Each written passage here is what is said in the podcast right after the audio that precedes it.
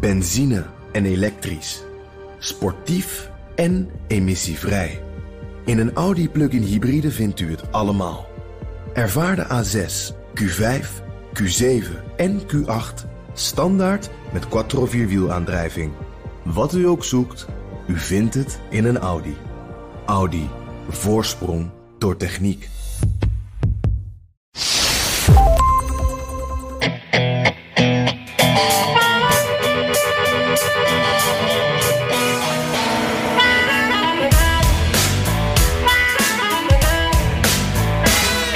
Bidens populariteit blijft kelderen. Minder banen dan beloofd, meer inflatie dan gevreesd, bijna geen economische groei, voortdurende coronanarigheid, gammel consumentenvertrouwen. Er is weinig dat lukt. De oppositie spint er garen bij. Hier is congreslid Bill Posey met een fonkelnieuwe uitdrukking. Mr. Speaker, the, they want you to help put America back where you found it and leave it the hell alone. Let's go, Brandon. Yield back. Let's go, Brandon. Als je het niet begrijpt, Jan en ik eerst ook niet. We leggen het dadelijk allemaal uit. Je luistert naar aflevering 101 van de Amerika-podcast. Mijn naam is Bernard Hammelburg met een bekertje koffie uit de automaat in de BNR-studio. Ja, dat klinkt goed. Uh, ik ben Jan Posma, net uh, neergeploft op mijn uh, ja, favoriete stek voor de podcast. Aan de eentafel in Washington met de volle beker. Ook vers gezette koffie. En uh, ik kom meteen met een uh, cliffhanger straks, uh, Bernard. Want ik ben wezen kijken naar een van jouw favoriete apparaten. Dus stay tuned. Ja, Oké. Okay. Nou, Jan, jij was de afgelopen week weer de Vliegende Hollander. La La Land en omstreken. Ja, ik, uh, ik was in Californië en uh, natuurlijk in Los Angeles ook. Uh, La La Land, zoals je al zegt. Hè? Een beetje ja, naïef. door de wolken lopen met je hoofd in de wolken. Dat gevoel een beetje. daar komt die bijnaam van. Is natuurlijk een beetje onzin. maar het is ook wel echt een heel andere wereld dan Washington en New York tegelijkertijd. weer veel interessante mensen ook gesproken en dingen gezien. En, en om meteen maar eventjes met een cliché te beginnen, Bernard. Die enorme tegenstellingen in Los Angeles. Um, ik heb er een paar verhalen gemaakt. En één ging uh, over daklozen. Dat uh, stond afgelopen zaterdag in de krant, in de Telegraaf. En, en dan heb je aan de ene kant dus dat La La Land, de glamour, de palmbomen, Santa Monica Beach, Malibu, hè, Hollywood. Het, een beetje de paradijselijke kant van Los Angeles. en aan de andere kant heeft LA ook een enorm dakloze probleem. En, en in, dat, dat is echt uh, gigantisch als je dat ziet. Je ziet natuurlijk in elke stad in Amerika zie je tentjes op straat. Uh, maar hier is een fenomeen dat is echt nou, ik vond het ontnuchterend om te zien. Het heet Skid Row. Uh, er wonen ruim 5000 mensen op straat. Het zijn er waarschijnlijk nog meer, maar door de pandemie is dat de laatste tijd niet geteld. Dat is een wijk waar echt eigenlijk alleen maar. Daar zie je alleen maar daklozen. Um, en dat is een combinatie van, een soort zombiefilm en, en een rampenfilm. Want je, je, je loopt daar dan of rijdt daar dan door die wijk. En aan beide kanten staat de stoep helemaal vol met tenten. Sommige zijn zelf gemaakt, hè, allemaal van die tentzeilen over elkaar. Uh, om het een beetje droog te houden. Het, het, stinkt er echt naar, naar urine, naar uitwerpselen. Mensen lopen compleet stoned over straat daar. Ehm, en, en het, is, ja, het is een beetje apocalyptisch, Bernard. Want je ziet dus die, die, die, die, uh, wolkenkrabbers van downtown LA. Die zie je op de achtergrond. Een wijkje verder is dan het Fashion District. En er staan allemaal van die hippe murals uh, met allemaal felle kleuren. Ziet er allemaal heel mooi uit. Uh, dure koffie in van die hippe koffietentjes. En hier is het echt een soort, ja, het einde der tijden. Jongen, jongen. En, en ik ben er ook natuurlijk wel eens wezen kijken. dus ik herinner me precies. Maar wat is nou het profiel van de bewoner van Skid Row? Wie woont daar? Ja, ja nou, ik, ik, wat mij vooral opviel is dat dat zo ongelooflijk afwisselend is. Um, je, je, je, spreekt daar mensen die, die lopen een paar betalingen achter met de huur. Uh, toen is misgegaan. Uh, je, kan één keer ziek worden of je raakt je baan kwijt. Echt door kleine dingen. Uh, dat dan ineens sta je op straat en dan kom je daar terecht. Um, en dat kan dan ook, dat is niet dat, dat ze daar dan een paar weken rondlopen. Ik, een paar mensen die echt, uh, de een die zat er al vier jaar, woonde die daar in een tentje. Um, en, en nou ja, wat, wat een enorm probleem is, is ook drugs, uh, heroïne, uh, amfetamine, alles wat daarmee te maken heeft ook. Dat is echt heel tragisch. Mensen zijn daar ja, ik sprak daar ook met iemand die daar hulpverlener is. En die zei van ja, de, de kartels, uh, die maken hier eigenlijk uh, de, de, ja, uit wat hier gebeurt op straat. Die, die, verkopen hier en mensen kopen dat. En, en die zijn gewoon helemaal in, in, in, ja, in de macht van die kartels. Um, ik sprak er ook, uh, je kent hem misschien wel, Andy Bills. Dat is een dominee die daar al twintig jaar werkt. Heel lang, hele bekende man. Ja, dat is echt een, een goed mens, hè? Om zo te zeggen, in alle opzichten, ja ongelooflijk inderdaad. Want die, die zit daar dus al meer dan twintig jaar. Uh, die heeft de grootste dakloze opvang daar. Uh, en uh, nou, ik weet niet of je zijn recente verhaal ook gehoord hebt. Nee, maar die man. Nee. Nou, dat is echt ongelooflijk. Die man die zit daar dus. Uh, nou, die leidt die, die enorme dakloze opvang daar. Dat is echt een groot gebouw. Uh, die doen daar wat ze kunnen, allemaal van particulier geld. Uh, want de overheid die komt er niet aan te pas. Daar was hij ook wel wat gefrustreerd over. Hij zei van, ja, ik ben dan christelijk conservatief... en zelfs onder de Trump-regering... wij krijgen niet de hulp die, die we willen... en wij worden niet ingezet op de manier die we willen. Maar die man die... Raakte een paar jaar geleden zijn been kwijt. En dat kwam doordat hij uh, uh, ja, uh, daar op straat aan het werk was. Ik weet niet wat hij aan het doen was. Water uitdelen, eten uitdelen, dat doen, dat doen ze daar allemaal. En een wond aan zijn been kwam in contact met, met uitwerpselen. nou, vies verhaal natuurlijk, maar hij liep daardoor een vleesetende bacterie op. daardoor moest zijn been uiteindelijk geamputeerd worden. Die man die was echt nou ja, doodziek. Kwam op de intensive care terecht. amputatie heel heftig. Is daarna gewoon doorgegaan met zijn werk. Daardoor raakte zijn andere been overbelast. Want hij liep daar natuurlijk met. Uh, ja, met een kruk. met, ja. met een kruk inderdaad op dat ene been. Uh, dat andere been moest er ook af. Dus inmiddels is hij uh, dubbel geamputeerd.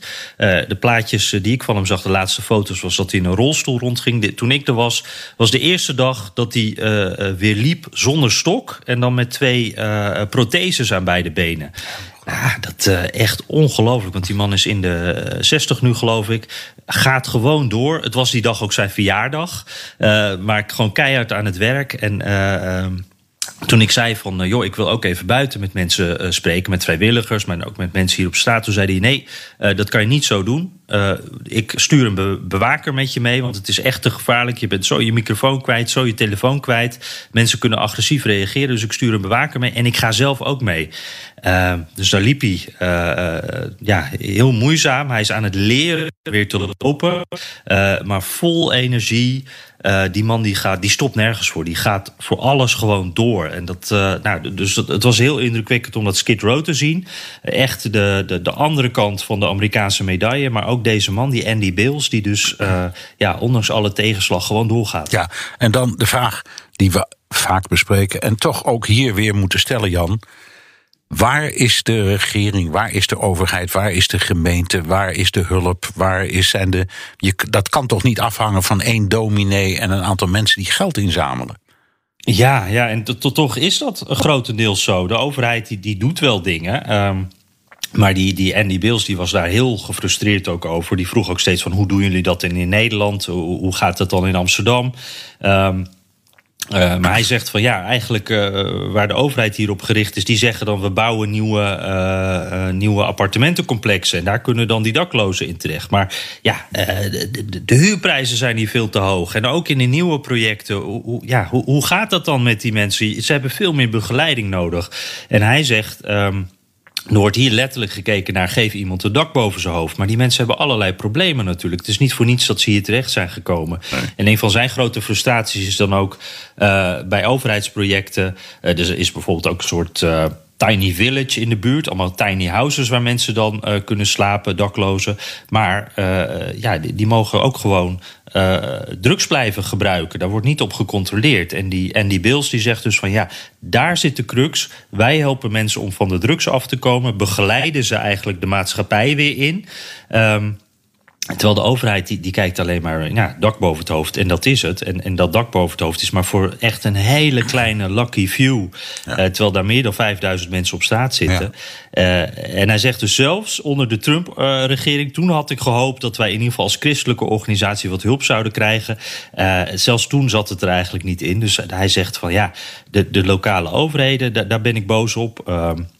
De burgemeester, Garcetti, het bestuur hier, die doen niet de juiste dingen. Die laten het eigenlijk, weet je, ze, ze noemen zichzelf dan progressief. Maar waar zijn ze op dit probleem? Waarom laten ze zich nu niet zien? En hij wijst ook naar Washington. Ja, ja en hij heeft gelijk. Nou, is, ik denk in de eerste plaats de gemeente, ik herinner me ook in, in, in New York, was de Bowery uh, altijd Skid Row. Hè? Dat zul je je misschien nog wel herinneren uit de verhalen. Als je daar nu komt, dan is dat echt een hele prettige buurt geworden in de Lower East Side. Met zelfs een, een museum gebouwd en allerlei andere leuke dingen.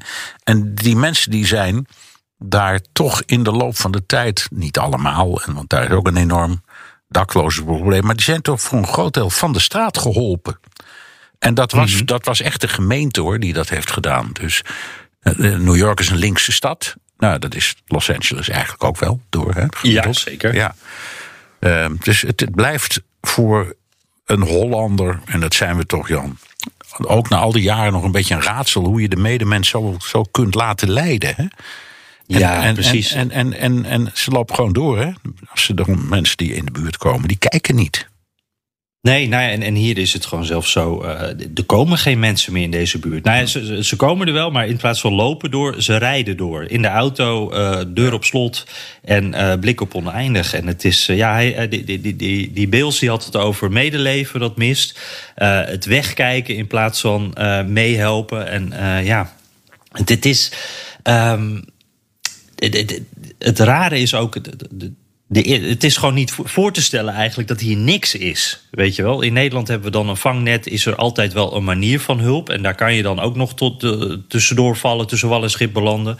Maar hier, de situatie is zo extreem en zo heftig. Er gaan daar echt mensen dood op straat. Ehm, Nou kom, nou kom je daar als, als eh, journalist van een groot Nederlands medium. Ehm, gaat, hoe gaat de lokale pers daar nou mee om? Want die speelt ook een rol. Het is niet alleen de politiek of wat dan ook. Het gaat om, doen de media er iets aan? Hebben die daar aandacht voor? Laten die het verhaal, vertellen die het verhaal zoals jij dat ook hebt gedaan? Nou, ik, merk wel dat daar een soort ehm, eh, berusting is. Want het is natuurlijk eh, een situatie die, die al tientallen jaren zo is. En misschien nog wel langer. Dus- Dus het, en het wordt dan soms weer wat erger, dan wordt het weer wat beter. Nou, nu zitten we in een fase dat het weer erger wordt. En dit is dan ook het moment dat er weer aandacht voor is. Dat mensen dan zeggen van, eh, ja, maar wacht even. eh, bijvoorbeeld met de hitte afgelopen zomer. Van eh, hoe gaan die mensen hier ermee om? Hoe kunnen ze ermee omgaan? Daar is dan aandacht voor. Door corona zijn er meer daklozen. Ehm, daar is dan ook weer aandacht voor. En, en daar zit ook wel een beetje een frustratie daar lokaal. Want eh, eh, ja, nu is er dan weer aandacht, want het is weer even erger. Maar eigenlijk is dit al jarenlang zo erg en er gebeurt maar niks. Nee. Dus die aandacht in de media is er wel. eh, maar tegelijkertijd is het ook zo'n chronisch probleem. Die, die Beels die zegt ook, dit is een, een noodsituatie. Een nationale noodsituatie. We moeten FIMA, de, de, de noodhul- noodhulpdienst... die moeten we hierop afsturen. We moeten er wat aan doen. Maar het probleem is natuurlijk dat het voelt niet zo urgent. nee. Om, omdat het al zo lang zo is. Ja, en ik begrijp ook wel dat de eindredacteur van het lokale tv-station zegt van ik wil wel, maar ik weet zo langzamerhand ook geen nieuw haakje meer te verzinnen. Ik heb het verhaal nou honderd keer verteld. Dus de media laten het dan ook maar liggen, denk ik dan zo. Ja, precies. Wij- Wijkt het nog af hè, van het normale. Nou ja, dat Skid Row, dat is er gewoon eh, Ja. nou eenmaal. En, en dat, dat is niet meer nieuws. Ja, heel cynisch Nou. eigenlijk, maar het is wel zo. Nou, het is een beetje het droevig begin van onze 101ste podcast. Wel een heel belangrijk verhaal. Je kunt het niet vaak genoeg vertellen. Dus ik ben blij dat je het doet. Ik neem aan, Jan, dat je ook wel andere dingen hebt gezien daar om je heen. In Californië, in, eh, in Los Angeles, in, eh, nou ja, in La La Land. eh, we hadden het in, in eh BNR De Wereld al over het enorme verkeer. Maar heb je nog andere dingen gezien die de moeite waard zijn? Of interessant of leuk? Of heb je nou eens gekeken naar iets waar niet iedereen, zoals dit verhaal... waar niet iedereen voortdurend naar kijkt?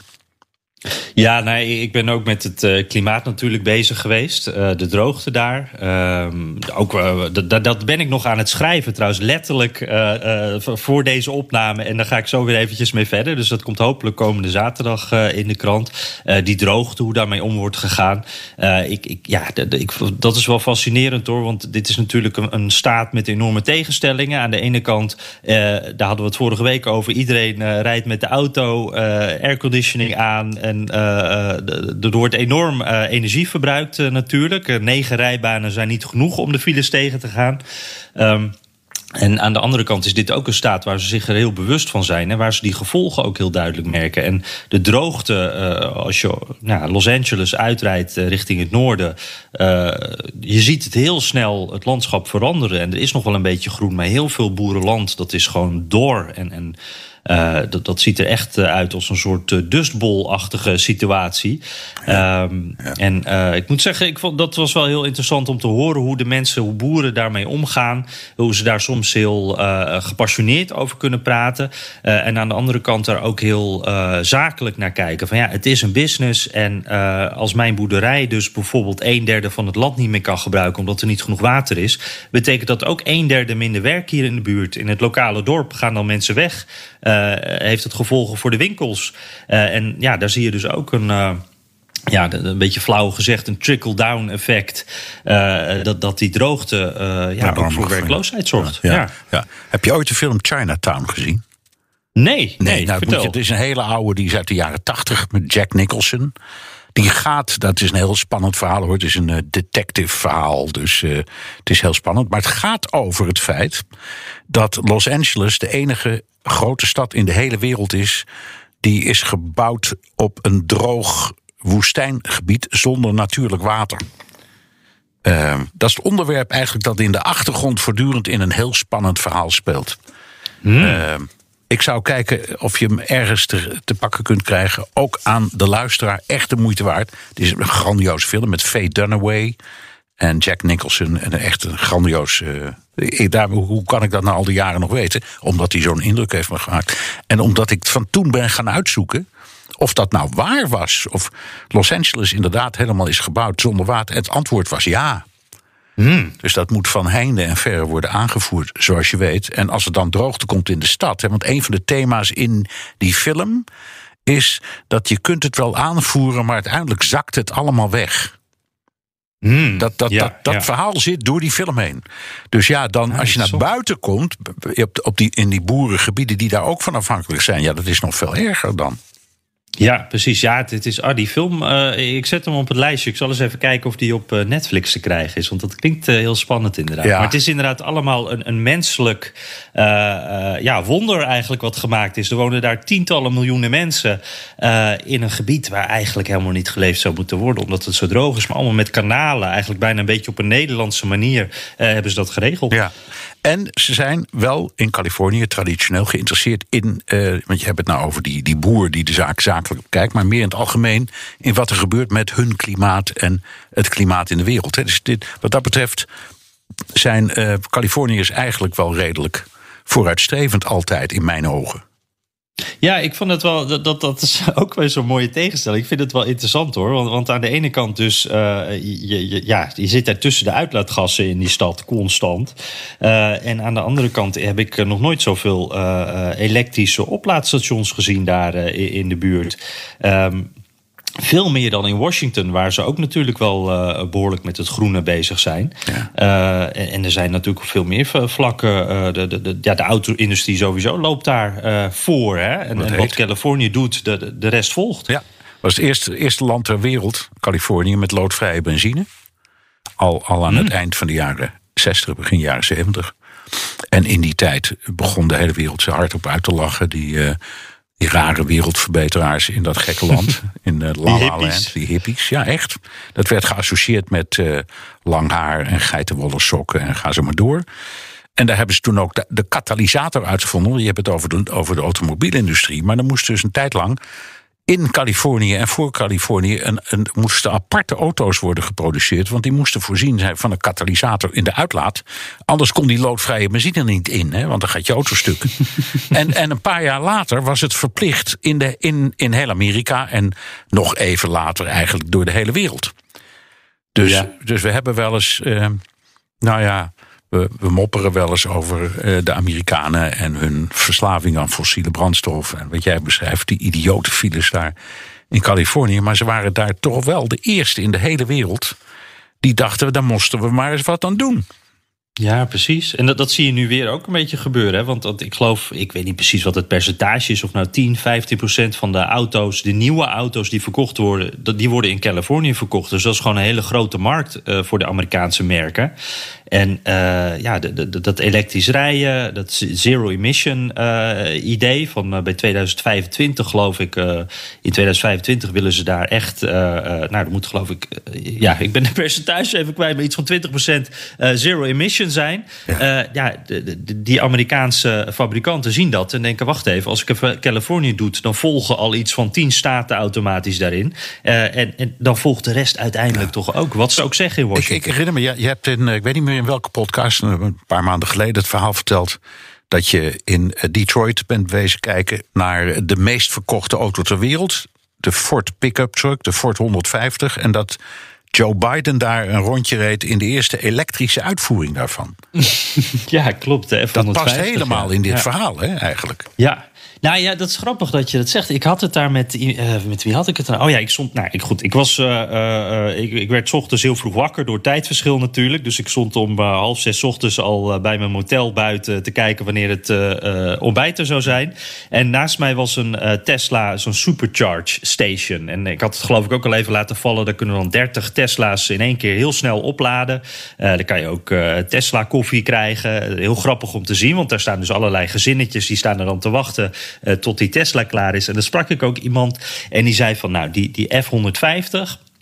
Die elektrische versie, dat gaat het moment worden. Uh, dat ding is al uh, populair. Er wordt, wordt enorm veel pre-orders zijn daarvoor. En met dat wat zo slim is aan dat model, daarmee breng je dus het stoeren van, van de SUV en van de pick-up truck, maar ook de voordelen van het elektrisch. En hij zei van uh, bijvoorbeeld als je gaat kamperen, je hebt nu een enorme accu bij je natuurlijk. Uh, dus daar kan alles gewoon in. Je kan veel makkelijker ergens in de wildernis je tentje op gaan zetten en je zet je, je, je pick-up truck ernaast. je plugt alles in die auto in en je kan dagen vooruit. Uh, en dat is nou een van die dingen. Tot nu toe waren het de, de Priussen. Nou, met de Tesla is het een beetje uh, stoerder of wat mooier geworden. Dat zijn ook sportieve auto's die snel optrekken.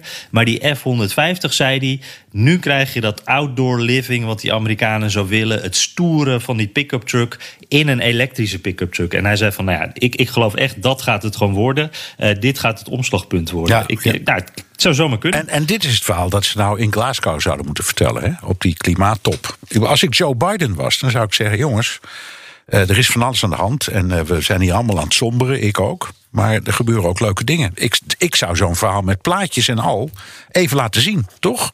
Ja, ja, nee, dat is, dat is helemaal waar. Want wat is Amerikaanser dan een pick-up truck? En, en uh, het, het, gebeurt dus wel. Het gaat natuurlijk niet zo snel als we zouden willen, maar er gebeurt wel wat. En ik denk het moment dat die Amerikaan, die natuurlijk vooral naar gemak kijkt en ook naar image als het om een auto gaat, als je die op die manier kan overtuigen, uh, ik denk dat dat beter werkt dan het, uh, dan het groene verhaal. Dat is eigenlijk meer een mooie bonus ja, erbij. Ja, ik vind het wel een mooi verhaal. Jan, nou. je had een cliffhanger beloofd.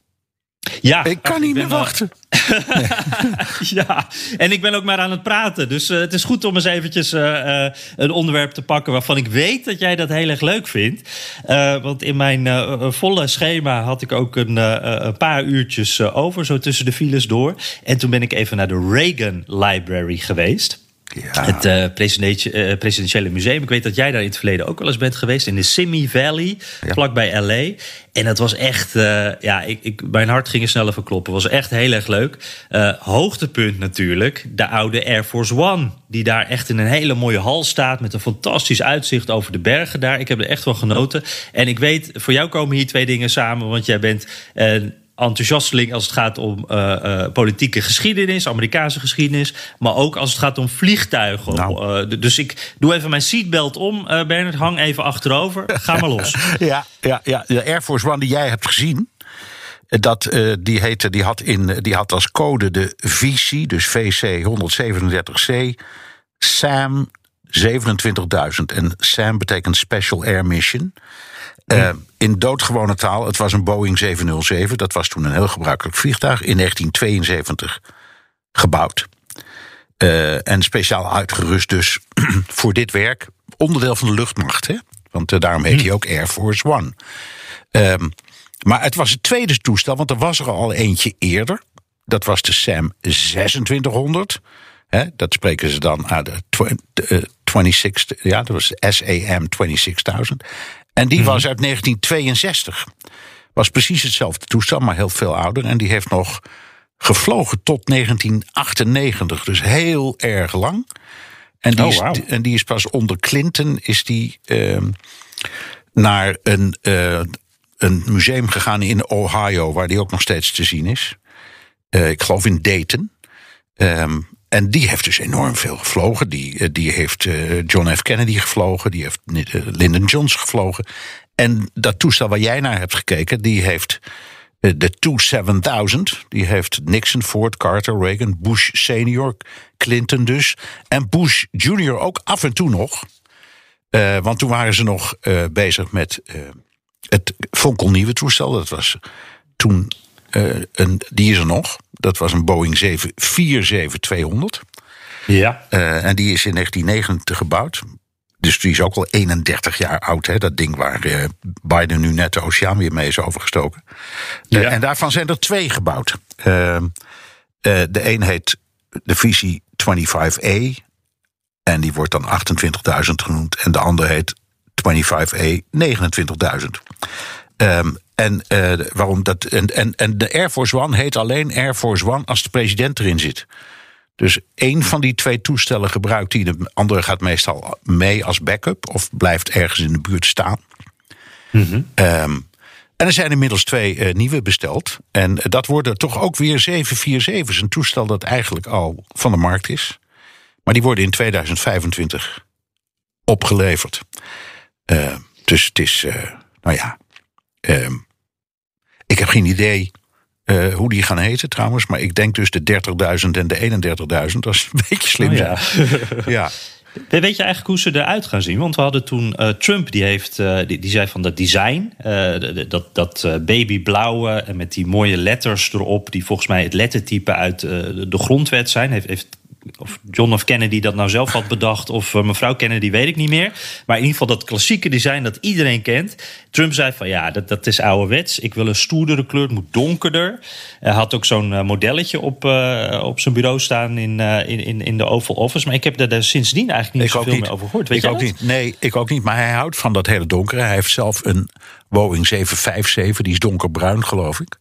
En hij had vroeger ook een, een van de shuttles tussen New York, Washington en Boston was van hem. En dat, hmm. heet, dat heette uiteraard de Trump Shuttle. Uh, dat is al lang verdwenen. Maar goed, die is een tijd van hem geweest. Die waren ook allemaal zo donker gekleurd. Dus daar, heeft hij hmm. iets mee. Ik moet zeggen, het is best smaakvol hoor. Maar het is een beetje protserig. Uh, stel je voor, donkerbruin met gouden letters. Gaan ze niet doen hoor. Ik denk dat ze gewoon lekker terugvallen op uh, wat er al bestond sinds dat toestel dat jij hebt gezien. Want dat is toch, ja, zo kennen we. Klassiek, hè? Ja, zo kennen we hem. En uh, het is over, je weet, het is een vliegend fort. Ja. Het, kan, het kan eindeloos in de lucht blijven. Er zit een complete. de elektronica van het Witte Huis gekopieerd. op de bovenverdieping. Hè, want een 747 heeft een bovenverdieping. Maar ze hebben ook de hele onderverdieping. waar normaal de bagage zit en zo. ook helemaal ingericht. Dus heel apart. Ik heb, hem, ik heb hem één keer kunnen zien. Hij stond een keer op. Uh, in. in op JFK in New York. En toen was hij te bezichtigen voor de pers. Dus toen mochten we erin. Ah. En ik heb ook wel eens meegevlogen. Maar ja, dan zit je achterin uh, op, de, op de journalistenstoeltjes. En dan zit, het ziet er net uit als elk ander vliegtuig. Maar dat gedeelte voorin, waar we allemaal zo benieuwd naar zijn... met die douche en die slaapkamer en ga zo maar door. Ja, dat heb ik dus één keer naar gekeken. Kon jij, oh, kon jij trouwens in het... Uh, in uh, de Reagan Library in het toestel of kon je alleen omheen lopen? Ja, nee, ik kon er ook in. En ik, ik, dat vond ik ook wel, uh, dat was wel heel erg leuk. En natuurlijk wel uit, films en van, van foto's hoe die 747 er een beetje zo uitziet. Uh, maar deze was een soort kleinere versie daarvan. Is dat, dat zo'n klein kantoortje. Um, met echt een, een vrij bescheiden bureau erin. Uh, uh, waar dan uh, Reagan, waar de president kon werken. En ik vond het heel grappig, daar stond een pot jelly beans van die Amerikaanse snoepjes oh, ja, op tafel. Ja, ja, ja, daar was hij gek op. ja. ja, en die stond ook in het Oval Office, wat verderop in het museum was. Dus dat hadden ze goed doorgevoerd. mooi detail. En, Ja. en nou ja, zo- zo'n jaren tachtig klokje daarboven met de tijd in Washington op dat moment. en, en achter dat, het was allemaal donker hout trouwens. En het eh, kamertje daarachter was dan, werd gezegd, de kamer van Nancy Reagan, of van de vrouw van de president. En die had dan een bank en ook een zithoekje waar ze eventjes privé kon zitten en waar gewerkt ook kon worden met een klein bureautje. Er stond ook nog een eh, typemachine. Dat, dat geeft ook wel wat eh, de tijd aan. ja, ja, ja. Eh, en daarachter dan ehm, ja, de national security typetjes. Een paar rijen. En daar kwam dan het, eh, eh, het persgedeelte. En die zaten naast de keuken, naast de kombuis. Eh, en nou, daar hadden ze voor de vorm eventjes zo'n heel ouderwets fototoestel op tafel gelegd. Dat volgens mij zelfs voor, voor dit vliegtuig iets te oud was. Ja. Maar, die, maar die, die persstoeltjes waren doodgewone vliegtuigstoeltjes, hè? Ja, Niks ja, bijzonders precies. aan, Ja, ja, Ja. En het waren er ook niet veel trouwens. Er was niet heel veel ruimte nee, 12, voor uh, 12, meereizigers. tenminste in de tijd dat ik het meemaakte in, de, in eh, waren het, dat was trouwens ook die oude, dat waren er twaalf, waren twaalf stoeltjes.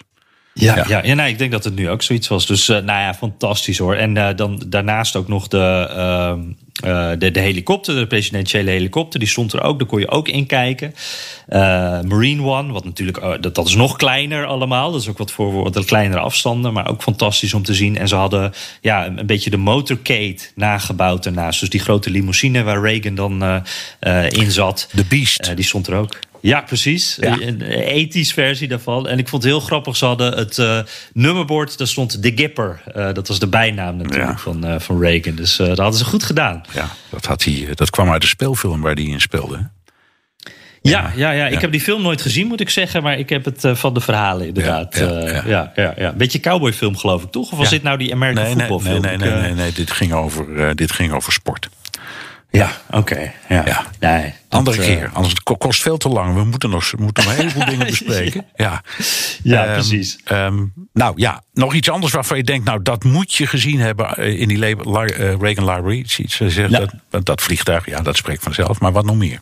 Ja, precies. Nou, weet je wat ik gewoon heel goed eraan vond eh, aan dit museum? Want eh, we zijn wel naar een paar geweest en jij ook. En, we weten ook van eh, dat, dat, dat weet de luisteraar ook wel. Het, is allemaal natuurlijk heel positief. Hè? Het wordt altijd een beetje opgehemeld, zo'n president. Het is toch een Amerikaanse held. Dat geldt voor Reagan natuurlijk ook zeer zeker. Maar wat ze wel heel goed deden, vond ik af en toe een beetje die personality van Reagan. En ook dat, dat een beetje humor erin terugbrengen. Ehm, dus dat hele verhaal werd wel goed gebracht. Ook in het begin dat hij dan een beetje dat hij als een woordvoerder voor, voor General Electric eh, door het land reist. Eh, hoe hij een tv-programma had, ook gesponsord. Eh, eh, daar waren ook mooie vo- voorbeelden, beelden van. Eh, zijn mislukte campagne, zijn gelukte, alles kwam voorbij. Het zat er echt allemaal in. Ook de grote verhalen over de Koude Oorlog en zo. Maar wat dan heel grappig was, eh, bijvoorbeeld in Air Force One, daar hangt dan een foto van hoe Reagan aan het golven is eh, in dat vliegtuig, terwijl ze onderweg zijn ergens naartoe. En dan zie je mensen er lachend omheen staan, want dat was natuurlijk een grapje ehm, voor de foto. En ook een foto van zijn, dat, dat hij zijn ouderlijk huis bezoekt. En dan zie je dat Illinois, hij In Illinois kwam hij. ja, Ja. precies, precies. Nou, dan ken je dit verhaal eh, misschien ook wel. Dat hij dan, eh, daar is ook een foto van, dat hij dan eh, een steen voor de, voor de open haard haalt hij dan weg. En daaronder ligt dan een penny. En eh, hij kwam uit een, eh, een arm gezin. Zijn vader was, eh, ja, die, die had een alcoholprobleem. En die penny die lag daar, omdat hoe slecht ze het dan ook zouden hebben, dat ze nooit penniless zouden zijn. En dat vond ik zo mooi.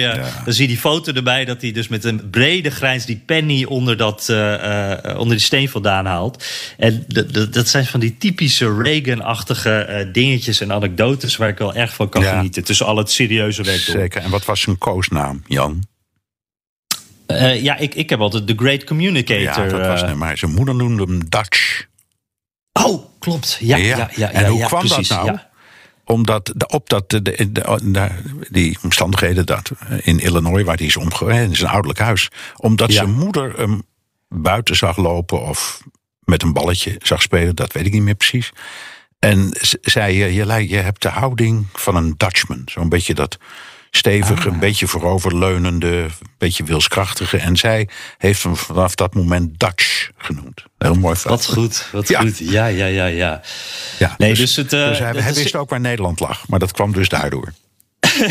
ja, precies. Nee, maar het is in ieder geval voor iedereen die in de buurt is van Los Angeles echt een aanrader hoor. Zit, je kan ook bijvoorbeeld, hij heeft eh, vier enorme boeken volgeschreven met al zijn eh, dagboekaantekeningen. Allemaal gedigitaliseerd, kan je doorheen bladeren. Dat zijn soms hele serieuze dingen, soms hele grappige dingen. Ehm, het is gewoon een man. eh, Er is veel gebeurd tijdens zijn presidentschap. En het is een man met personality. En die twee dingen samen maakt dit echt een heel leuk museum. Ja, en humor. Oké, nou ter afsluiting. Ja, Wat ja, was ja. ook, hoe definieerde hij ook weer het leven, Jan? Toen hem dat werd Oh, die. Eh, ja, dat moet jij me even vertellen. ja, you pay taxes and then you die. Oh, Ja. ja. precies. De zekerheden in het leven. Ja, dat was Een eh, typische Reagan-uitspraak. Ja, ja, ja. Hey. Nee, fantastisch. Nou ja. ja. even over Air Force One gesproken. Daar hadden we het al even over. Biden is daarmee naar Glasgow gevlogen. Met nog een vol vliegtuig. Dat is meestal Mhm. ook zo'n hele grote natuurlijk. Zit helemaal vol met personeel, pers, apparatuur, noem het allemaal. Kolossale eh, CO2-voetafdruk. ja, ja, ja. Nou ja, we hadden daar eh, bij BNR over. eh, Rutte die gaat met- ook met, een klein regeringsvliegtuig dat Nederland heeft naar die eh, conferentie. Maar dan moet hij op dinsdagavond, hè, wij nemen dit op maandagavond op, maar dan moet hij op dinsdagavond een persconferentie geven over corona. Dan moet hij heen en weer vliegen met dat regeringsvliegtuig. Gaat hij weer terug Ja. daarna. En ik hoorde ook dat hij nog een keer extra heen en weer moet, want niet iedereen kon erin. Vond ik ook wel een apart verhaal. Dan moet je kijken wat een voetafdruk dat is. Nou goed, oké. Ja, ja. Dus we we, hebben zijn- ook een grote vliegtuig nodig. Ja, ja, we zijn nu eh, bij de klimaatconferentie, eh, Jan. En, en, en Biden had echt geslo- gehoopt dat hij al die 555 miljard dollar voor milieu door het congres had kunnen krijgen. En daar dus een beetje triomfantelijk op het podium kon klimmen. Maar hij stond er een beetje als Joe Joker, toch? ja. Ja, Ja, ja. ja. En, en, en nou heeft hij het geluk dat alle andere grootmachten het ook lastig hebben. Eh, Mhm. Dus China heeft het lastig, India heeft het lastig. Europa gaat overigens wel goed, maar oké. Maar toch, hè? Ehm, hij, st- hij, sta- hij staat voor Jan Joker. Ja, ja, precies. Nou, Joe, Joe Joker vond ik beter hoor. Eh, met, met mijn voornaam dan. eh, nee, maar het, ja, je hebt gelijk. Het is een, eh, het, hij staat met lege handen. En dat is wel pijnlijk natuurlijk. Want hij was natuurlijk de man die tijdens de campagne zei: wij, wij zijn weer terug als Amerika als ik president ben. We gaan weer terug dat Parijsakkoord in. Wij gaan de kar trekken. Dat, dat klimaat vind ik belangrijk. Dat vinden mijn kiezers belangrijk. Ik ga daarmee aan de slag. Maar ja, we hebben natuurlijk, we hebben het er al vaker over gehad, de afgelopen maanden. Eh, een bizar gevecht gezien in Washington. Waarbij natuurlijk, eh, dat weet je van tevoren, de Republikeinen eh, allemaal tegen zijn. Dat, dat bedrag voor zijn begroting, we zijn van 3000 miljard naar, naar 1750 eh, miljard gegaan. En zijn eigen Democratische Partij ligt daarbij ook nog steeds dwars. Eh, het was eigenlijk een soort smeekbede waarmee hij kwam voordat hij naar Europa vertrok. Eh, hij zei van mijn presidentschap staat hier op het spel. Ik overdrijf niet, dit is het moment. Eh, nu moeten we er staan jongens, we moeten nu iets doen. En dat is ook zo, want de klok tikt natuurlijk door voor Biden. De- Die midterms zitten eraan te komen. Ehm dat is nog maar een jaartje. Er moet iets komen. Het is een grote kans dat hij dan de meerderheid kwijtraakt in het congres. Hij moet het nu doen. En eh, voor die reis eh, naar, de, naar Glasgow, dat was eigenlijk het moment, dat was het deadline moment om het dan te regelen. En eh, dat is gewoon niet gelukt. En wat- het Witte Huis eigenlijk steeds probeert, is die, die infrastructuurwet, duizend miljard ruim. die wordt door beide partijen gesteund. De, wegen verbeteren, en dat soort dingen, daar kan je dan de Republikeinen voor porren. Maar ze hebben dat dan gekoppeld aan die, dat Build Back Better plan, dat veel grotere plan van die 1750 miljard, waar ook in eerste instantie heel veel sociale dingen in zaten. Nou, het is allemaal wat En daar, eh, ja, we, we komen steeds op hetzelfde riedeltje uit. Zo begonnen we en, en zo gaat het geloof ik ook eindigen. Eh, die linkervleugel, die wil meer. eh, en die wil niet voor het ene plan stemmen als ze niet hun zin krijgen met het andere plan. En dan heb je nog de rechtervleugel met Manchin en Sinema, de twee senatoren. Ik- even heel snel tussendoor. Ik zat afgelopen week naar The Story of Cinema te luisteren van The Daily, de New York Times podcast. Heel erg leuk. Ehm, die vrouw was al mysterieus voor me. Ze is alleen maar mysterieuzer geworden. Want uh, ja, ze was, dat wist ik helemaal niet. Zij begon als een soort linkse uh, activist. Is daar naar de politiek ingegaan. En inmiddels uh, zit ze aan de rechterkant van de Democratische Partij. Nou, luister die aflevering, is echt heel leuk. Maar conclusie maar is, is, dus. enigma, hè? want niemand ziet er voort er ooit. Ja, precies. Die, die uh, Mansion die, die, legt heel goed uit waarom hij iets vindt. En daar kan je het uh, niet mee eens zijn. Er zijn veel mensen niet mee eens. Maar goed, hij heeft een reden. Hij heeft de kiezers waaraan hij uh, moet denken. Zijn sta staat natuurlijk met al die kolen. Hij heeft belangen. Cinema uh, zij houdt het, zij is weg. Zij is de stad uit. Uh, ze is net even niet beschikbaar. Uh, ik geloof dat zij de minst beschikbare senator van, van Washington is, zo'n beetje. En wel een van de dwarsliggers, maar ze legt het bijna nooit uit. Maar goed, um, conclusie is dus: die infrastructuurwet is er niet. die begrotingswet is er niet. En Biden staat met lege handen in Europa. En moet toch een mooi verhaal ja, ervan zien te maken. Ja, en nou ja, dat heeft hij dan. Um gedaan door uh, de, de, ja, een soort tekst van. Op de, er, was, er, ging, er ging natuurlijk een G20 aan vooraf. Aan het -hmm. Glasgow, daar is trouwens ook niks uitgekomen. Mm. Maar, maar daar heeft hij dan nog een paar dingen gezegd. Uh, die de indruk gaven dat Biden in afval nog een beetje aan de knoppen draait van de wereld. Hè? Over Iran en over, hij heeft met, met Erdogan gesproken en hij heeft met Macron gesproken. En de ruzie met Macron bijgelegd en nog wat van dat, ja, dat soort ja. dingen. Maar ja, daarmee red je het klimaat niet, zou ik maar zeggen.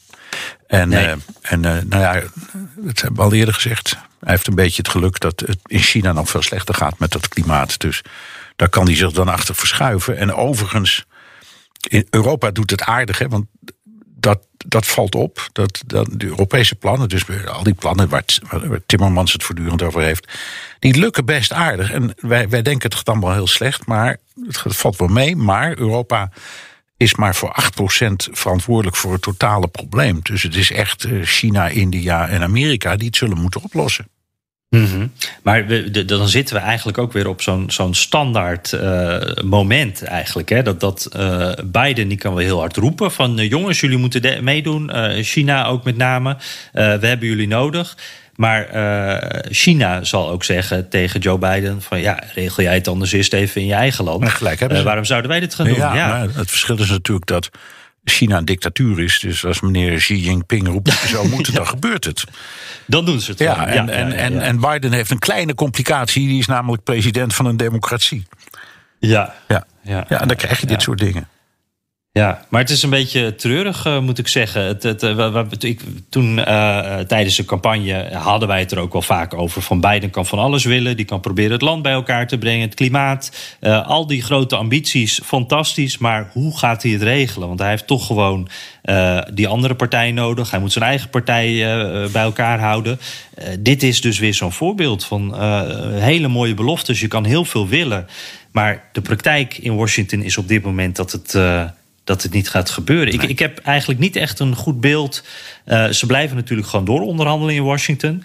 Um, ik heb niet het idee dat er nou op korte termijn een doorbraak in zit. Uh, dat weet je nooit natuurlijk. Maar ik heb ook het gevoel met nu die top straks dan voorbij is in Glasgow, dat dan het moment ook weer even voorbij is. Wat denk jij daarvan? Ik denk het omdat nu de hele wereld meekijkt. Ook naar zijn tegenstanders, en die willen het niet op hun geweten hebben, dat de hele wereld denkt dat het dan door Amerika komt. Dus hij hoopt ook steeds dat daardoor er nog wat extra druk komt. Pelosi, de, de leider van de, de Democraten van het, van het Huis van Afgevaardigden, die heeft mm -hmm. ook gezegd: we kunnen onze president niet laten zakken. Moet je nagaan als je zulke teksten moet gebruiken. Ook dat heeft niet echt geholpen. Dus ik ben het met jou eens. Ik denk dat er een soort van uh, ja. Er valt een grote stilte een tijdje lang. En dan moeten we maar kijken hoe het gaat met die begroting. Ja, en dan uh, komt het volgende moment en dan uh, hopen ze het dan te gaan redden. Ja, ik, ik niemand beweegt, dus uh, ik heb er weinig. ik voel er weinig optimisme, optimisme bij nog steeds. Ik ook niet. Hey, en, en ja, laten we daar dan ook maar eens de brug maken naar dat andere onderwerp waar we ook mee begonnen. Je liet al eventjes congreslid horen, Bill Posey. Uh, die zei aan het begin van deze podcast: uh, Let's go, Brandon.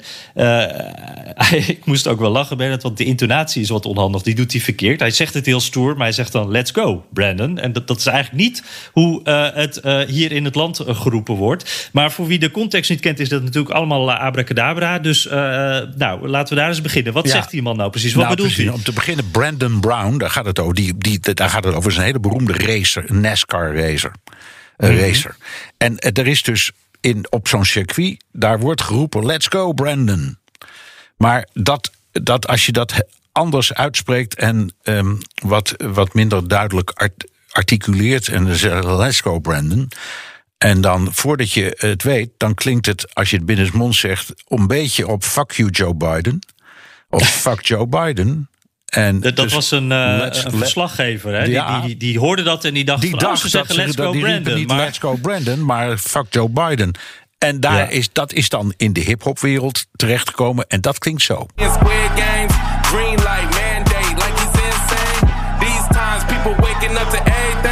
Go Brandon, but we all know what the saying means.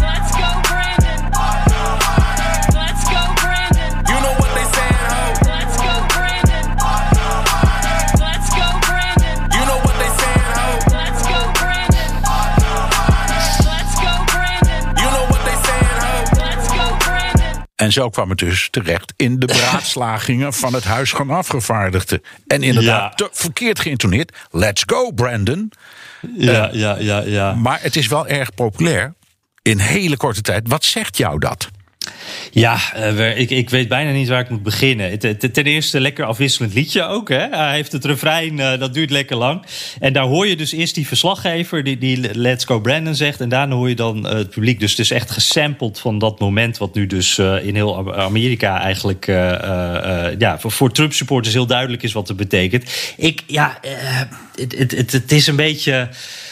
Um, het, het, het, slaat over. Hè? Dit, dit is een soort... Um, meme politiek eigenlijk. Dat je memes hebt op internet, hè, bepaalde grapjes met, met, met foto's erin. Of, of zoals dit, een, een momentje wat dan viral gaat. En dat wordt dan opgepikt door mensen. En dat gaat eerst dan rond op social media. Uh, dat, wordt een hype. Dat is hier ook echt mee gebeurd. Uh, de, de, je ziet uh, Trump-supporters dat dat delen op Facebook en, en op allerlei plekken. nou, daar kan je om lachen natuurlijk. Want jemig, wat doet die verslaggever nou? ze zeggen eigenlijk heel iets anders. Um, maar uh, in Californië bijvoorbeeld zag ik uh, uh, nou ja, de, de, de slogan Fuck Joe Biden op een vrachtwagen staan. met, die had een grote vlag achter zich aan wapperen. nou, daar stond dat dus op. En ik heb ook autostickers gezien met Let's Go Brandon. Wat eigenlijk dus diezelfde betekenis als Fuck Joe Biden heeft. en dan heb je hier dus het punt. En dat vind ik toch wel ja, bijzonder. Uh, het punt dat een politicus er ook nu in meegaat. En dus wil scoren eigenlijk. En mee wil op die golf van zo'n viral uh, moment. En daar gaan we toch wel een, uh, een grens over. Want nou, we, we, hadden een paar jaar geleden Robert De Niro bijvoorbeeld. volgens mij was Robert De Niro. Die had een prijs gewonnen. niet een Oscar, maar iets anders. En die zei toen ook iets van fuck Trump. En er is ook een liedje wat, wat heet Fuck Donald Trump. En dat klinkt eigenlijk heel erg als het liedje wat je net hoorde. Um, dus dit is al een tijdje gaande, die vergroffing. En je ziet het aan beide kanten. Maar de manier waarop dit nu weer wordt omarmd, ook door dus uh, de politici in, in het kapitool, in het congres. Uh, ja, daar hoort dat soort taal en het grapje dat erachter zit toch niet helemaal thuis. Nee, en die Bill Posey is een vertegenwoordiger van de staat Florida, een echte Trumpist. Mm Dus dat viel, me, dat viel mij nog iets op, Jan. Um, ja. Want wij, jij en ik hebben allebei even naar die filmclips of die, die video zitten kijken voordat we hem gebruiken in deze podcast. En uh, ja, ik, ik, ik ben geen kenner van uh, hip-hop of, of, oh. of, of, uh, of gangster rap of zo. Ik weet er iets van. Maar ik ja. vond, vond het goed gemaakt. Ik moest erom lachen, zoals heel vaak bij dit soort dingen. Ja. En tegelijkertijd dacht ik: wauw, dit is niet meer alleen de witte boze mannen dit zijn nu ook de zwarte boze mannen en vrouwen. -hmm. Want die, die, die, eh, die, die, eh, die, die, hele clip zijn allemaal zwarte mensen. -hmm. um, ja. En dat is dus een factor. Als je dat combineert met elkaar, dan vind ik het wel een heel groot verhaal worden. Nou, het is wel heel interessant ook daarbij. Want um, dit, dat, dat, liedje wat we lieten horen, dat, uh, dat, is, een, uh, dat is een hit. Uh, tegenwoordig sta je dan in de iTunes uh, top zoveel. Um, dat werd ook meteen door Fox News en zo opgepakt. Van kijk eens eventjes. Uh, want op een bepaald moment, ik weet niet hoe het nu is, maar stonden er drie of vier van dit soort nummers. Allemaal hip-hop. volgens mij ook allemaal zwarte rappers. stonden in die top 10, top 20, wat dan ook. Maar die werden dus allemaal veel verkocht. allemaal met eigenlijk een toespeling op datzelfde grapje. Um, Dus daar zie je wel inderdaad een ander. Nou ja, maar ze, willen dus. Het zijn, kijk, ze, het, is, het is een grap en ze kunnen er een hoop centen mee verdienen. Dus Ja, ja, wie- dat speelt wie- zeker mee hoor. wie- Dit is ook eh, geld verdienen. Ja, natuurlijk. Wie zijn wij om, de, om dat eh, te beoordelen? Laat staan veroordelen. Alleen, Mhm. eh, het zijn, als je het bekijkt vanuit de positie van een artiest die iets opneemt, hè, dan Mhm. sta je daar toch te roepen dat donder op Joe Biden. Dat is de Ja. boodschap. Ja. Dus dat, dat, Ja, ik- dat, dat vind ik wel wat hoor. Ja, nee, zeker. En, weet je wat ook wel. wel eh, je ziet dit ook. de- dat geldverdienaspect, dat is volgens mij wel een belangrijk onderdeel daarvan. Ik, ik kan me nog herinneren, eh, vorig jaar, eh, begin van het jaar hadden we CPAC, hè, zo'n grote conservatieve conferentie. En daar liep een van die rappers ook rond. En die heeft dan altijd een rood Trump-petje op. Die heeft allemaal tatoeages ook op zijn gezicht. Eh, het is echt zo'n imposant eh, groot figuur. Eh, allemaal Trump-shirts, dingen verkoopt hij. En die maakt dus ook Trump-muziek. En, en dat is echt een ster geworden eh, binnen die, die Trump-wereld. Dus dat helpt echt mee. Je, je boort een bepaald publiek aan. En daar kan je echt gigantisch eh, mee verdienen als je dat, goed zal. doet. Ik geloof het onmiddellijk. En nogmaals, Maar dat- dat- da- daarnaast, wat jij zegt, Ja. is dus ook waar. is ook een boodschap. Dit is ook een andere groep Ja. eh, die deze boot. Dit zijn niet eh, de, de, de, de, de klassieke eh, blanke countryzangers die je misschien zou verwachten Precies, bij die precies eh, conservatieve doelgroep. Ja. nou. zwa- Zware kosten allemaal, Jan. En te- trouw, nog, nog één di- dingetje. Dan moest ik dat, dat, dat, eh, dat, dat zag ik net nog namelijk. Want eh, even over een hele andere groep. We hebben nu de rappers gehad. Maar eh, er is hier een klein relletje ook. ik geloof een piloot van Southwest Airlines. die het vliegtuig had geland. Die had al zijn boods, eh, de, de boodschap van dank dat u met ons vliegt. En we zijn aangekomen. En die eindigde zijn boodschap dus met let's go Brandon. Nou, deel van het vliegtuig vond het fantastisch. Eh ander deel vond het vreselijk. Eh, de, Southwest doet nu een onderzoek van... eh, wacht eventjes, willen we dit? Is dit gebeurd? Wat, wat, wat is precies de, de, de context geweest? Maar je hebt dus rappers, je hebt ook piloten. Wat ik zei, die stickers op die auto's... Dat, dat, daar zitten ook doktoren en, en, en de, de, de wegwerkers. Alles Ja. zit daartussen. Ja. Dit is echt iets wat inderdaad een enorme vlucht aan het nemen is. ja, ja, zeker als je eh, bij een luchtvaartmaatschappij werkt, neemt het een vlucht. Maar zou het kunnen zijn, Jan, Jan dat zijn co-piloot toevallig Brandon heette? Ja, ja laten we, als ik hem was, zou ik het zo uitleggen, Ja, inderdaad. Ja, ja, ja, precies. Jan, Jan. Ja. Het is eh, een rare mix van heel ernstig en toch ook wel grappig. Zullen we naar de luisteraarsvragen gaan over grappig en belangrijk gesproken? Ja, precies. Dat is ook alles door elkaar. Hè? Eh, laten we eens even beginnen met eh, Bert van der Laan. Eh, die luistert onderweg over de Hollandse snelwegen. Meestal onderweg van werk naar huis of vice versa. En die zegt van ja, in de afgelopen aflevering was ik jullie echt even helemaal kwijt. Eh, jullie waren, dit is al een paar afleveringen geleden volgens mij. Jullie waren zeer verbaasd dat een republikeinse gouverneur bedrijven in zijn staat wil beboeten die hun personeel om een vaci- vaccinatiebewijs vragen. In Texas ging dat, hè? Ja, Abbott was dat, hè? Eh, volgens jullie willen Republikeinen zich doorgaans zo min mogelijk met het bedrijfsleven bemoeien en zouden het zelfs dictatoriale trekjes hebben. En hij zegt: Ik zie dit echt anders. De aanleiding is natuurlijk het omstreden vaccinmandaat dat ingesteld is door Biden. In die zin heeft de gouverneur met zijn actie juist overheidsbemoeien, eh, heft hij juist overheidsbemoeienis op. Die eerder was ingesteld door de president. En eh, dan zegt hij: Je zit misschien een beetje van zijn eigen mening in. Ik vraag me, vraag af waarom jullie deze roekzichtsloos ingestelde vaccinmandaten. die veel mensen ernstig in de problemen brengt. niet dictatoriaal vinden. Nee, nou ja, we hebben daar wel over gesproken toen hoor.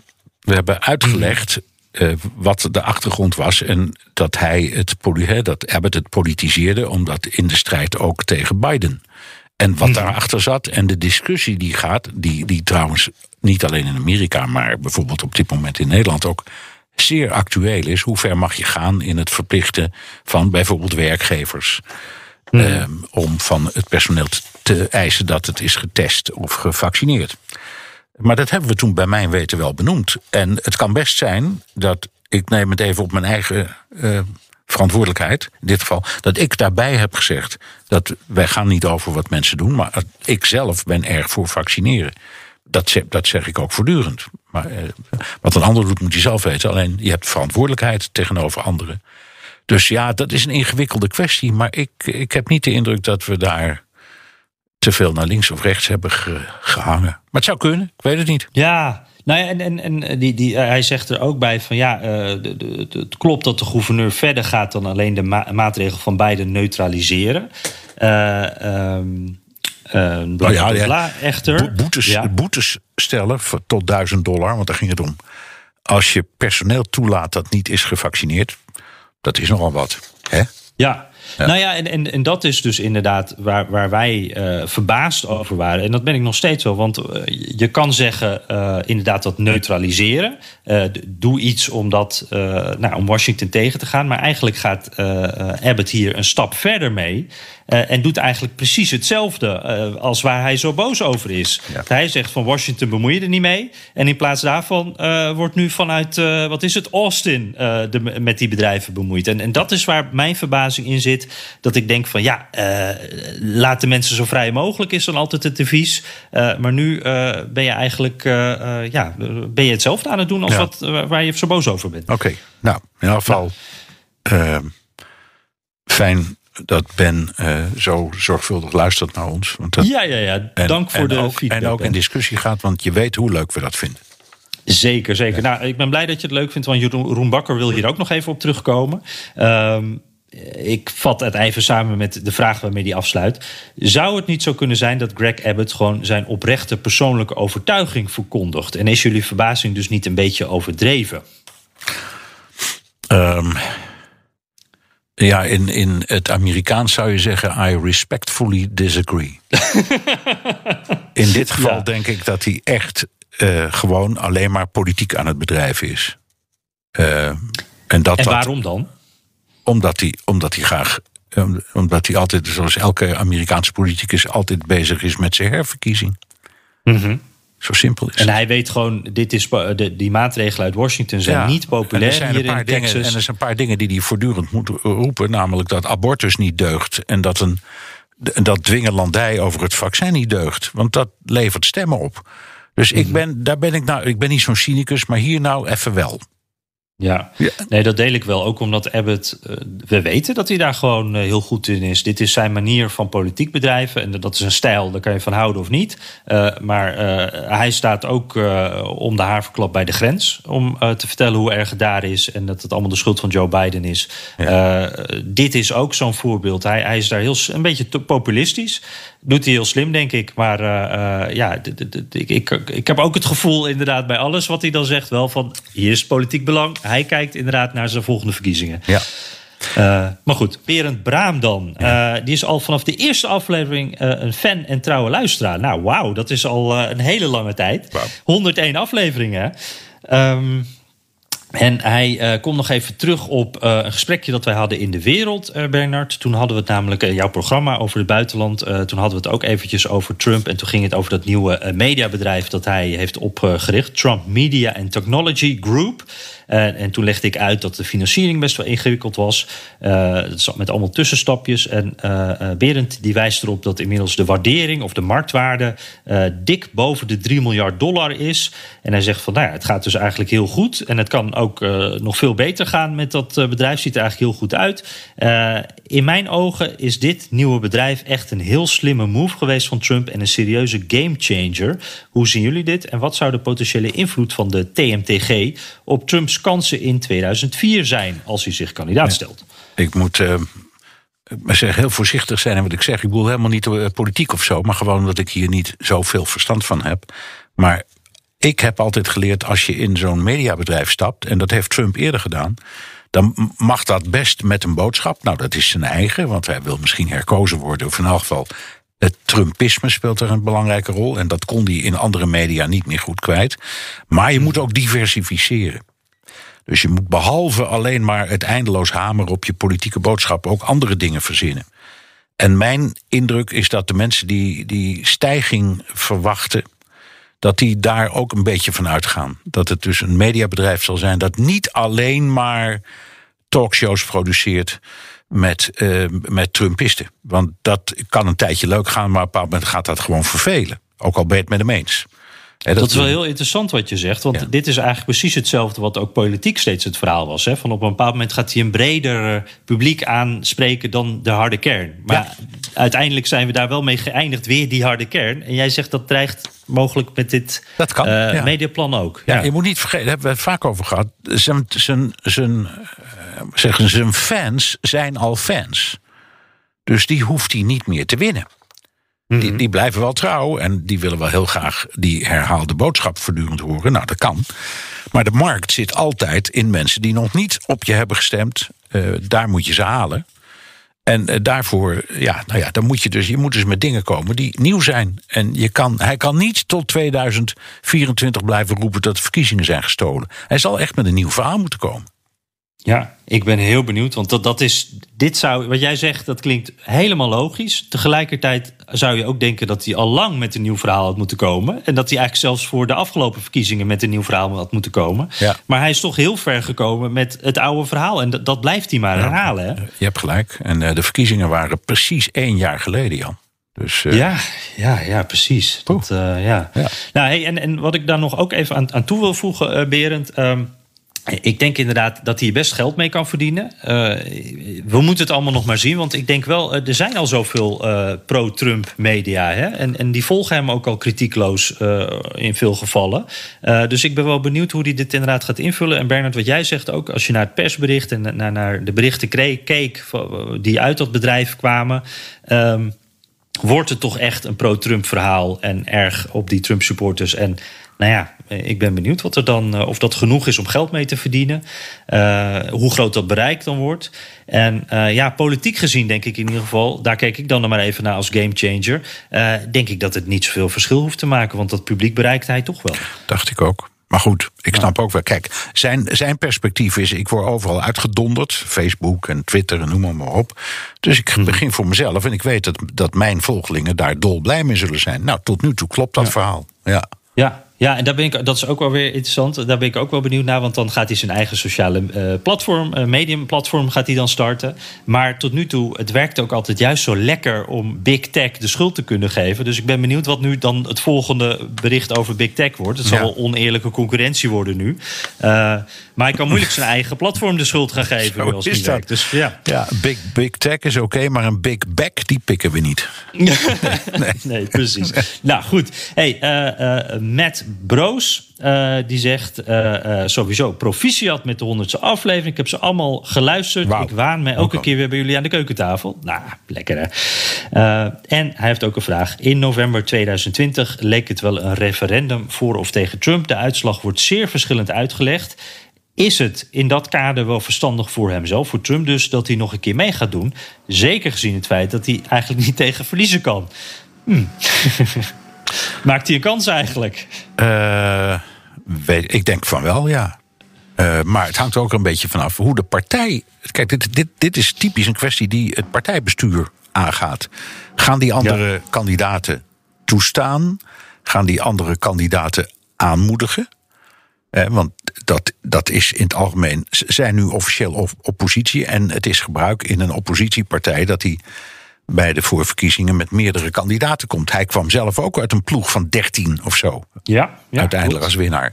Da- zo hoort het. Eh, nou, horen, dat is, de, dat, is, dat is de traditie. Ik weet niet of ze het weer doen. Nee. Ehm, als ze het weer doen, ja, dan zijn er best aardige concurrenten in de markt. En dan moet hij nog maar zien dat hij daarvan wint. Dat weet ik niet. Ja, Eh, dus het, het is ook heel erg lastig. En we hebben al een paar keer gezegd, eigenlijk tot die tussentijdse, dat is precies over een jaar, is het heel lastig om hier voorspellingen over te doen. Er is nog nooit een kandidaat geweest die zich drie of vier jaar van tevoren al kandidaat stelde. Dus daar moet hij ook mee oppassen. Ik weet het gewoon niet. Nee, het, het is zoals met alles uh, met Trump. Hè. Hij doet dingen die nog nooit eerder gedaan zijn. En uh, je weet daardoor ook niet wat er. Het is heel moeilijk te voorspellen wat er gaat gebeuren. Het, uh, ik denk in ieder geval, wat jij ook omschrijft, dan gaan er andere kandidaten opstaan. Nou ja, voorlopig Trump, die, er is nog geen. Er zijn nog geen scheurtjes in, in de verdedigingslinie rond Trump. Hij heeft nog uh, de macht vol in handen in die partij. Uh, en nou ja, het is inderdaad die midterms. Dan is het even afwachten wat gaat er gebeuren en hoe gaat die partij daar dan op reageren. maar voorlopig is het vooral Trump, Trump, Trump wat de klok slaat. Bij de kandidaten, de congresleden, hè, die man die jij liet horen met zijn Let's Go Brandon. ja, het, het, is allemaal Trump. Dus ik zou in ieder geval nog geen geld inzetten op een verlies of nou ja, wat dan ook met Trump. We, we, wachten het allemaal wel af. Ja. Uh, hey, ik heb nog een uh, berichtje van Twitter. Um, Uh, Roel van Beest die had nog een berichtje. Ja, die, eh, dat gaat nog even over Californië. Die zegt: uh, Ik heb wel eens gehoord dat zowel de rijkste regio, Silicon Valley, als de armste regio, Bakersfield. dat zijn de, nou ja, de, de, twee regio's van Amerika, zeg maar binnen Amerika, allebei in Californië liggen. klopt dat nog steeds? Ik, ik, heb eens even Bakersfield nagekeken. Dat is nog steeds een van de armste regio's van Amerika. Um, ja, dit zijn weer die tegenstellingen. Hè? Californië is echt een, een uh, zoals heel Amerika, maar ook Californië, daar zijn de verschillen gewoon gigantisch. Ja, er zijn weinig landen met zo'n grote kloof tussen arm en rijk. Het is niet anders. Nee, ja. Precies, precies. Uh, Walter Voice dan nog. Uh, ja, dat is wel een mooie. Die zegt over de laatste aflevering, nummer 100. Even voor meneer Hammelburg. En dan met grote letters, Bernard. Met caps lock aan. The Knicks are back. Ja, jij had het toen even over. Ja, uh... ja, ja, ja. ja, ja, basketbal in New York, dat klopt. En ik zei, ik ga er altijd met David zorgt één keer per jaar of zoiets voor kaartjes. En dan gaan we samen daarheen. Ik vind het enig. En dan gaan we altijd naar de Knicks zitten kijken. En de afgelopen jaren hebben die alleen maar verloren. Maar het kan best zijn dat ze. Ik volg het niet precies. Het kan best zijn dat ze nou weer goed gaan. Dat hoop ik. Want ja, over, ik ben alweer snel terug in uh, New York. En dan hoop ik. Uh, ik weet niet of het seizoen is trouwens. Maar goed, ik, ik ga er zo gauw kan weer een keer heen. Leuk dat hij Dat seizoen loopt bijna het hele jaar door, hè? Dus ja. Eh, je kan bijna altijd wel. Ja, en het is binnen, hè? Ja. Ja, daarom. Ja, dankjewel uh, Walter. En uh, ja, dat was hem dan volgens mij weer, hè? Deze nummer 101 alweer. Heb je recensies nog, Jan? Ja, moet ik er eventjes bij pakken hoor. Um, we beginnen met Wim AB. Uh, vijf sterren, gemoedelijk en leerzaam. Luister al redelijk vanaf het begin trouw naar deze podcast, meestal in twee tot drie sessies. Ja, we maken ze weer de laatste tijd steeds langer, hè, Bernard? Uh, hij luistert ze voor het slapen gaan. Dus uh, wel trusten, Wim. Ik hoop dat we je weer een beetje weg hebben kunnen zoezen. hoe is het? ze geeft ook vijf sterren. Fantastisch. Luistert al sinds nummer 19. Dat is toch ook alweer een hele poos. Kijk elke keer weer uit naar een nieuwe aflevering goede podcast met neutrale blik naar de VS. En uh, hij zegt zelfs, uh, zelfs bij de afgelopen presidentsverkiezingen kon ik niet raden op wie Bernard nou zou gaan stemmen. Ga zo door. Oké. Nou, Fijn, mooi, klinkt fijn. terugluisteren kan via de BNR-site, Apple Podcast of Spotify. Heb je vragen, opmerkingen, kritiek of complimenten... dan kan dat ook met een tweet naar Jan Postma USA... of BNR De Wereld of heel ouderwets... met een mailtje naar dewereld.bnr.nl. Ja, Bernard. En ik uh, ben al een beetje aan het, uh, uh, aan het wegstrepen op de kalender. Want volgende aflevering, als het allemaal goed gaat met corona en mijn vlucht... en je weet het allemaal tegenwoordig niet... maar dan zitten wij dus de volgende podcast oog in oog hè, in de BNR-studio. Zo, nou, je plaatsje is hier al, staat klaar, microfoon staat klaar... De koffie is volgeproefd. Ja, ja, ja dat is heerlijke automatenkoffie.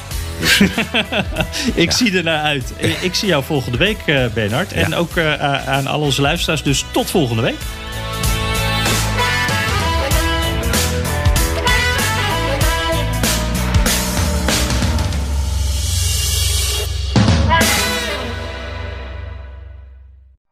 Benzine en elektrisch.